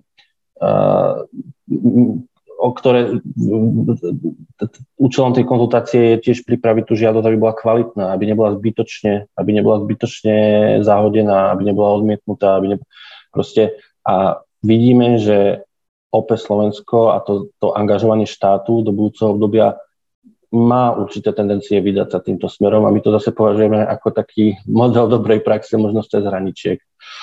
Čiže aj ten integ- budúci, uh, budúca priorita zameraná, zameraná na integrovaný regionálny rozvoj. Uh, my tam vidíme prieniky s cezhraničkou a zase hovorím, uh, vidíme aj to, že idú sa vydať cestou, ktorú my už do určitej miery e, roky razíme. Ďakujem veľmi pekne. Ešte na chvíľočku ostanem, hoci už sa nám čas kráti. Pri tej doprave, pani e, predsednička, ako ste vy na tom, čo sa týka cezhraničnej spolupráce v doprave? Ja viem, že Žilinský samozprávny kraj je pravdepodobne teda dopravne lepšie, teda to je môj subjektívny názor, lepšie pokrytý ako možno niektoré iné kraje. Ako to vnímate vy? cez Interreg vôbec nevyužívame možnosti nejakého skvalitnenia uh, dopravy, uh, ale ja by som sa teda cítim tak potrebu vrátiť sa k tomu, čo hovoril pán Svetlovský uh, ohľadom operačného programu Slovensko. Viete, áno, zámer bol veľmi dobrý, jeden operačný program, rozhodovanie dať do regiónov, vytvoriť rady partnerstva, ktoré mimochodom už sú všetky vytvorené, a my sme vlastne rok a pol masírovali územie v tom, že my budeme mať tú zodpovednosť, ako my myslím, to územie budeme mať zodpovednosť na zakreovanie e, projektov, ktoré budú už v podstate odsúhlasením Rady partnerstva aj podporené z najvyššej úrovne. No, viete, len e, takto sme to brali a s verou sme sa pustili do toho, lebo všetci sme mali snahu o to, aby sme odstúpili od e, od eh, dopytovo orientovaných projektov práve eh, k takýmto, že vopred eh, radou partnerstva, radou partnerstiev jednotlivých regionálnych schválených projektov. Mali sme záujem o to, aby sa naozaj začali robiť integrované územné stratégie, ktoré by obsahovali najmä tie integrované investičné projekty alebo všeobecne proste e, náväzné projekty, tak ako pán primátor hovoril o tom geoparku, hej, v rámci Interregov síce, ale akože záujem naozaj, aby tie projekty neboli samoučelné, aby sa neopravoval kultúrny dom, jeden v nejakej dedinke, ale proste, aby, aby bola nejaká náväznosť, ktorá už pomôže tomu rozvoju. Len ako nám príde že proste už si od toho teraz veľa nesľubujeme. Po tých posledných rokovaniach my skôr vnímame, že štát rezignoval na, eh, na, na to nehať rozhodovanie v území, lebo proste tie alokácie, ktoré boli zverejnené alebo ktoré, boli, ktoré nám boli komunikované pre regióny, nám neumožňujú v podstate v tom území pracovať tak, ako by sme si predstavovali. Hej, to, je, to je teraz akoby taký čerstvý kameň úrazu, ale áno, toto je myšlienka, ktorú, ktorú by sme si naozaj na Slovensku mali uh, osobiť a pretaviť ju, lebo ja som presvedčená o tom, že to územie, tí aktéry, ktorí žijú v tom území, naozaj vedia najlepšie navnímať všetky potreby, ale aj e, nielen aktuálne potreby, ale aj smerom do budúcnosti tie vízie, ktoré región potrebuje.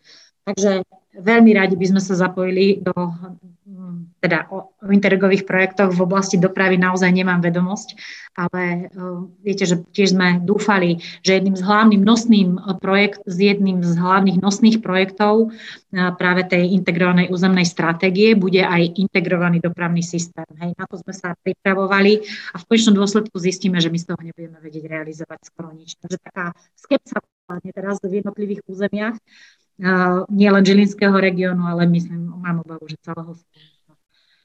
Hej, že ešte... ešte prepašte, že ešte e, čo sa týka cezhraničnej dopravy, e, vyslovene napríklad na slovensko-polskej hranici, ale aj slovensko-českej hranici. Mm. E, my sme aj mali ochotu v rámci služieb vo verejnom záujme pokryť, pokryť prihraničné regióny. V spolupráci s Poľskom sa nám však nedo, nepodarilo urobiť nič viac, keďže naozaj všetky tieto veci musia podliehať spoločnému verejnému obstarávaniu. Nepodarilo sa nám nič iné vymyslieť, len ako zasanovať územie tým, že dovezieme ľudí na hranicu alebo do najbližšej zastávky v Polsku a proste, že zlepšíme náväznosť spojov, aby sme obslúžili aj toto prihraničné územie. Je to naozaj veľmi e, náročná situácia z pohľadu legislatívy, kedy na jednej strane vy máte povinnosť urobiť verejné obstarávanie na dlhú 10-ročnú dobu, kde obslúžite všetky e, regionálne potreby a na druhej strane vám naozaj v procese priebehu rokov vám vyvstane nová situácia, kedy potrebujete aj cez hraničie riešiť kde zasa nie sú zosúladené tie potreby, ja neviem, z polskej strany a zo slovenskej strany. V tom duchu, že vieme, že by sme mali urobiť uh, medzinárodné obstarávanie alebo akoby spoločné, tak, právne obstarávanie, spoločné obstarávanie a neviete ho vlastne zrealizovať, lebo už na jednom území pôsobí nejaký uh, dopravca, na druhom území rovnako nejaký dopravca. A, a proste, že je to komplikované. Naozaj je to možno zbytočná komplikácia, ktorú v tejto chvíli nevieme vyriešiť inak ako tými prestupnými spojmi. Ďakujem veľmi pekne. Čas nám už vypršal, ale ja ešte len predsa, predsa len ešte dám záverečné slovo pánovi primátorovi a potom pánovi Sviatlovskému, ak chcete, tak eh, môžete reagovať alebo nejaké záverečné slova. Máte slovo. Možno, možno naviažem na pani predsedničku ohľadom eh, operačného programu Slovensko a integrovaných územných stratégií.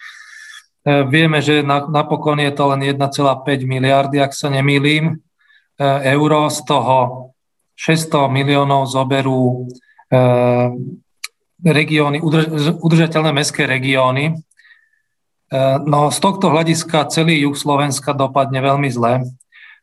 Najjužnejšie UMR, takzvané, vznikajú vyslovene na jazykovej hranici, Takže nad Žitným ostrovom, Matúšovou zemou je to v podstate Nitra, tam je niečo v Lučenci, v Rímavskej sobote, ale viac menej sú to mesta na jazykovej hranici a zapájajú väčšinou obce smerom hore, takže nie e, so zmiešaným maďarsko-slovenským obyvateľstvom a potom niečo pri Košiciach, ale celý Gemer, celý Žitný ostrov nebude mať UMR nie sú tam ako keby že také veľké mesta, ktoré by e, vytvárali takéto centra. Na nich je naviazaných 40 zdrojov, čo pôjde samozprávam, takže ten vidiek z tohto hľadiska veľmi dobre nedopadne, bohužiaľ, my to vnímame dosť kriticky.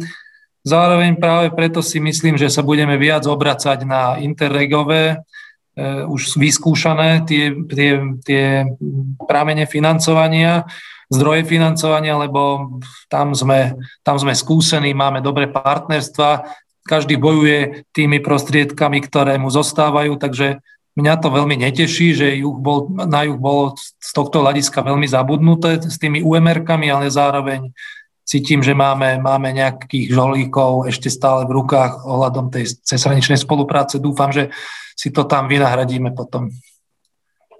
Ďakujem pekne. Pán primátor, pán Svetovský, máte slovo. Ďakujem. Keďže tu sedím vlastne za cezhraničky, tak veľmi ma teší, hej, aj to, čo povedal pán primátor a vlastne predtým aj pani predsednička, že majú taký všeobecný pocit, že tie interregy sú flexibilnejšie a že sa im v tom tak ako keby ľahšie pohybuje v tých interregovských vodách, možno ako v tých uh, mainstreamových, ale teda op- národných operačných programov. Uh, Áno, ne, nebudem, nebudem reagovať na OP Slovensko, lebo hovorím, toto nie je moja agenda, uh, ale uh, možno len na záver veľmi uh, poviem, že teda z hľadiska tej alokácie, tej finančnej obálky, ktorú máme na Interregi, tak napriek, napriek všeobecnému trendu poklesu, teda dotácií a poklesu tých, uh, tých alokácií v jednotlivých, pre jednotlivé krajiny a, a v jednotlivých programoch, tak my v Interregoch ako jedna z mála krajín v Európe nám nebol, nebola tá národná alokácia znížená, a zostala na také úrovni ako z minulého obdobia. A dokonca sme teda mohli, vzhľadom na to, že v iných krajinách sa trošku im boli znižené alokácie, tak my sme sa teraz prvýkrát dostali do, do situácie, že Slovenská republika prispieva uh, snať okrem, okrem rakúskeho programu do, do, do každého z nich prispieme viac ako v predošlom období. A uh, a ten príspevok Slovenskej republiky v tých programoch cezhraničnej spolupráce sa vlastne týmto spôsobom začína podobať 50 e, na 50. Hej. Lebo doteraz e, faktom bolo, že v predošlých obdobiach Slovenská republika väčšinou dávala menej peňazí. Viac to ťahal ten druhý partner. Teraz sa to začína vyrovnať. Poviem príklad. Maďarsko-slovenský program má predbežnú alokáciu vo výške 129 miliónov eur z toho 63 poskytne e, zo svojej obálky Slovenská republika. Čiže no nie je to úplných 50%, ale už sa to tomu blíži. Podobne to aj na Poľsku, 120 miliónov, 60 miliónov Slovensko. Na Česku je to 85 miliónov eur. Mm, celý čas hovorím o sumách RD. A z toho Slovenská republika prispieje 45 miliónmi a na Rakúsku tam ešte vzhľadom na nedoriešenú úplne otázku programového územia je to veľmi indikatívne. Tam je to zhruba 55 miliónov, z toho 30 miliónov prispieje Slovensko. Čiže vidíme, že e, Slovensko začína aj v tých programoch cezhraničnej spolupráce byť aktívny a už aj rozpočtovo vyrovnaným partnerom s tými našimi, s tými našimi uh, susednými krajinami. Čiže na záver z, môjho, z mojej strany asi toľko. Ďakujem veľmi pekne a čas nám už skutočne vypršal, takže ďakujem všetkým divákom a aj našim hostom diskutovali predsednička Žilinského samozprávneho kraja Erika Jurinová. Ďakujem veľmi pekne. Ďakujem veľmi pekne. Dovidenia. Primátor mesta Filiakova Atila Agoč. Ďakujeme vám. Ďakujem pekne. Krásny deň a pán Tomáš Sviatlovský, riaditeľ odboru riadenia a implementácie programu cezhraničnej spolupráce na ministerstve investícií regionálneho rozvoja a informatizácie. To je za mňa všetko. Ďakujem, ďakujem veľmi pekne. Prepačte. To je za mňa všetko. Moje meno Michal Hudec a lučím sa s vami pekný deň.